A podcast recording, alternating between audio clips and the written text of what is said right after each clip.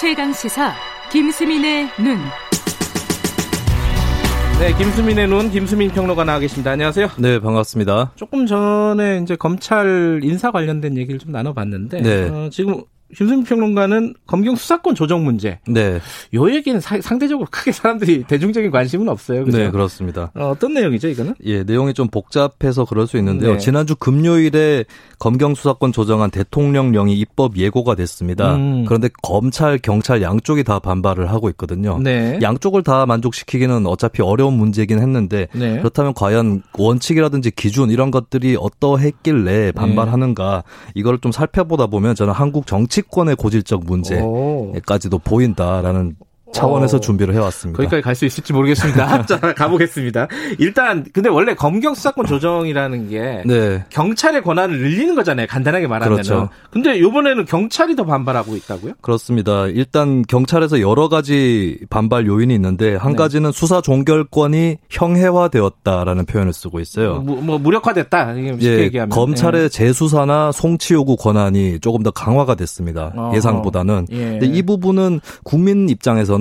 검찰이 경찰 수사에 미진하거나 잘못된 부분을 교정해 줄 수 있지 않을까 이런 측면이 있어서 네. 판단이 좀 쉽지는 않은 부분이에요. 네. 근데 제 3자 입장에서 봐도 와 이거는 경찰이 화가 나겠다 싶은 게 몇 가지 있는데 뭐예요? 시행령 주관 부처 그러니까 유권 해석이라든지 또 시행령 개정을 할 수 있는 예. 이 권한이 법무부 단독으로 있습니다. 행안부는 안 들어가 있어요? 그렇습니다. 그래서 오. 경찰 입장에서는 앞으로의 해석이라든지 개정에 힘을 쓸 수 없다라고 음흠. 하는 그런 자괴감이 있는 거고요. 네. 그리고 수사권 경합이 있는 경우에 검찰이 수사권이 있다라고 가려진 것은 경찰에게 이송 의무를 분명하게 규정을 해뒀는데 아. 거꾸로의 경우에는 검찰에게 이송 의무를 분명하게 음. 규정하고 있지는 않습니다. 그래서 어, 또다시 의리된 게 아닌가 이런 음. 생각을 경찰이 가질 수 있는 거고요. 네. 세 번째는 또 직접 수사 범위 네. 이 부분도 경찰 성에는 차지 못하는?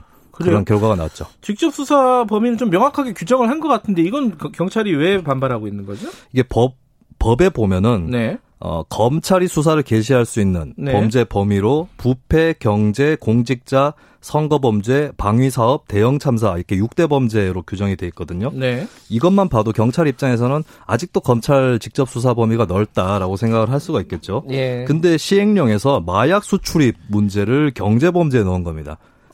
경찰 입장에서는 마약이 왜 경제야? 이거 강력 사건 아닌가? 네, 이렇게 나오는 것이고 그리고 사이버 테러를 대형 참사에 추가로 넣었거든요. 아. 물론 보기에 따라서 그렇게 볼 수도 있겠지만은 과연 법을 만드는 단계에서 그렇게까지 예상을 할 수 있었을까? 예, 그런 음. 부분이 있고 그리고 결정타가 있습니다. 검찰이 압수, 수색, 구속 등의 영장을 발부받은 사건은 계속 수사할 수 있도록 했습니다. 이게 범위가 없어진 셈이죠. 아, 그래요? 그 유보 조건 그냥 아무거나 다 일단 영장 받아놓으면 검찰은 할 수 있다? 그렇습니다. 어, 그 뭐, 형식적으로는 어쨌든. 네. 그래요. 그러니까 법적으로는 경찰의 권한을 많이 늘린 것처럼 보였는데 시행령 보니까 그게 아니다. 뭐 이렇게 생각하는 거군요, 경찰은. 예, 저는 이게 양쪽의 수사 범위를 어떻게 해야 되느냐보다 더 중요한 문제가 드러난 것이라고 보는데 음. 시행령으로 법의 내용을 좌우한다. 그러니까 아. 꼬리로 몸통을 흔든다라고 하는 한국 예. 정치의 악습이 다시 나온 게 아닌가 싶습니다. 이게 박근혜 정부의 주요 문제 중에 하나였거든요. 예. 예전에도 세월호 특별법 시행령 논란이라고 네. 법에는 진상규명 특별조사위 같은 경우에 사무처 운영을 어, 위원회가 규칙으로 정한다라고 돼 있는데 정부가 끼어들어서 시행령으로 다 규정을 해버렸습니다. 음흠. 이러면서 나왔던 얘기가 국회가 정부 시행령에 대한 수정 요구권을 갖고 강화해야 된다라고 음. 하는 거였고 그게 국회법 개정안으로 통과가 됐는데 박근혜 당시 대통령이 거부권 행사를 하면서 맞아요. 음. 국회 무시다라고 하는 그런 반발이 일었었거든요. 예, 유승민 원내대표가 자리에서 내려온 것도 그 여파였고요. 네. 그런 풍조가 이번 정부에서도 이번 시행령을 통해서 또 드러난 게 아닌가. 시행령 독재라고 좀 과하게 표현을 음. 하기도 했었죠 예전에도. 예. 유승민 원내대표는, 전 원내대표는 계속 이름이 나오네요. 아까도 아, 나왔는데. 그전에도 나왔었죠. 자, 근데 검찰은 어 그러면은 좋은 거 아니에요. 근데 네. 왜 반발하는 거예요? 그러니까 경찰이 반발하면 검찰은 좋아해야 될 것 같은데 네. 그게 아닙니다. 왜냐하면 검찰이 수사할 수 있는 게 부패, 경제, 공직자 범죄가 있는데 이것들도 다 제한이 됐어요. 네. 공무원 또 어, 공직자 윤리법상의 재산 등록 의무자.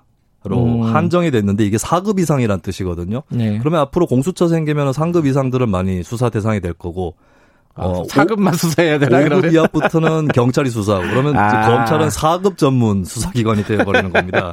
그리고 그 밖에도 뭐 뇌물죄라든지 알선수재, 정치자금 범죄, 음. 뭐 사기 횡령 배임 이런 문제에 대해서도 일정 이상 금액이 네. 되어야 수사 요건이 된다라고 돼 있거든요. 이렇게 되면은 이제 아니 수사를 개시하는 단계에서 이 범죄 금액을 어떻게 특정할 수 있는가 첫 번째 아, 문제가 있고 그러네. 두 번째는 수사를 하다가 어 이 금액보다 더 낮은데 그러면 경찰에 넘겨줘야 되나 이렇게 되는 문제가 있겠고요. 네. 세 번째는 그러면 그 기준을 조금 넘기는 것과 못 미치는 거는 본질적인 차이가 뭐냐.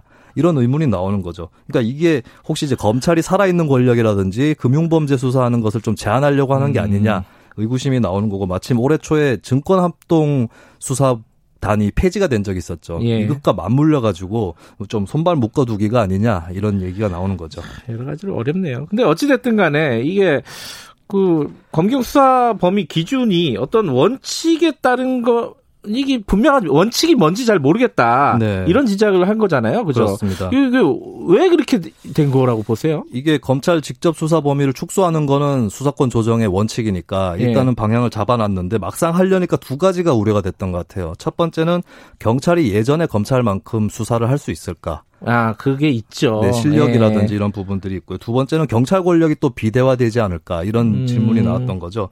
근데 이거를 저는 정치권이 어정쩡하게 끌고 여기까지 오다 보니까 이런 일이 벌어졌다고 볼 수 있겠고요. 아하. 그리고 아까 마약이 이제 경제범죄 안으로 포함이 돼서 검찰 수사 범위에 들어갔다고 얘기를 드렸는데 여기에 대해서 검찰에서 제안이 있었어요. 음. 마약 수사청을 독립기관으로 만들자. 네. 그래서 전문 기관으로 만들고 이렇게 되면 또 수사하고 기소는 분리가 되는 거니까 검찰 개혁 방향에도 맞는 거였거든요. 네. 이게 이제 문무일 전 검찰총장이 제안을 했었고 네. 윤석열 현 총장도 찬성이고 박상기 전 법무부 장관도 찬성이었거든요. 음. 근데 이게 조국 사태 이후에 마약 수사청 제안이 좀 물거품이 된 그런 음. 과정을 거쳐서 이게 어 검찰 말을 좀 묵살했다가 경찰 뒤통수까지 쳐버린 음흠. 이런 결과까지 나왔던 것이죠.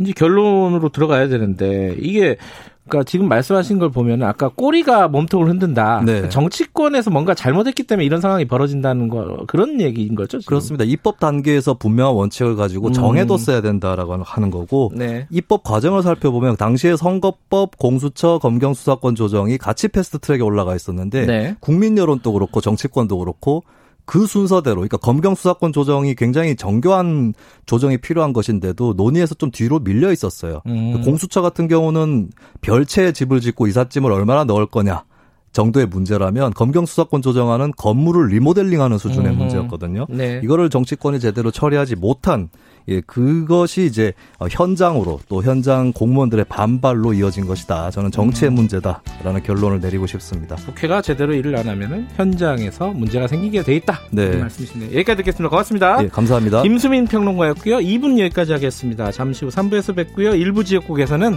해당 지역 방송 보내드립니다.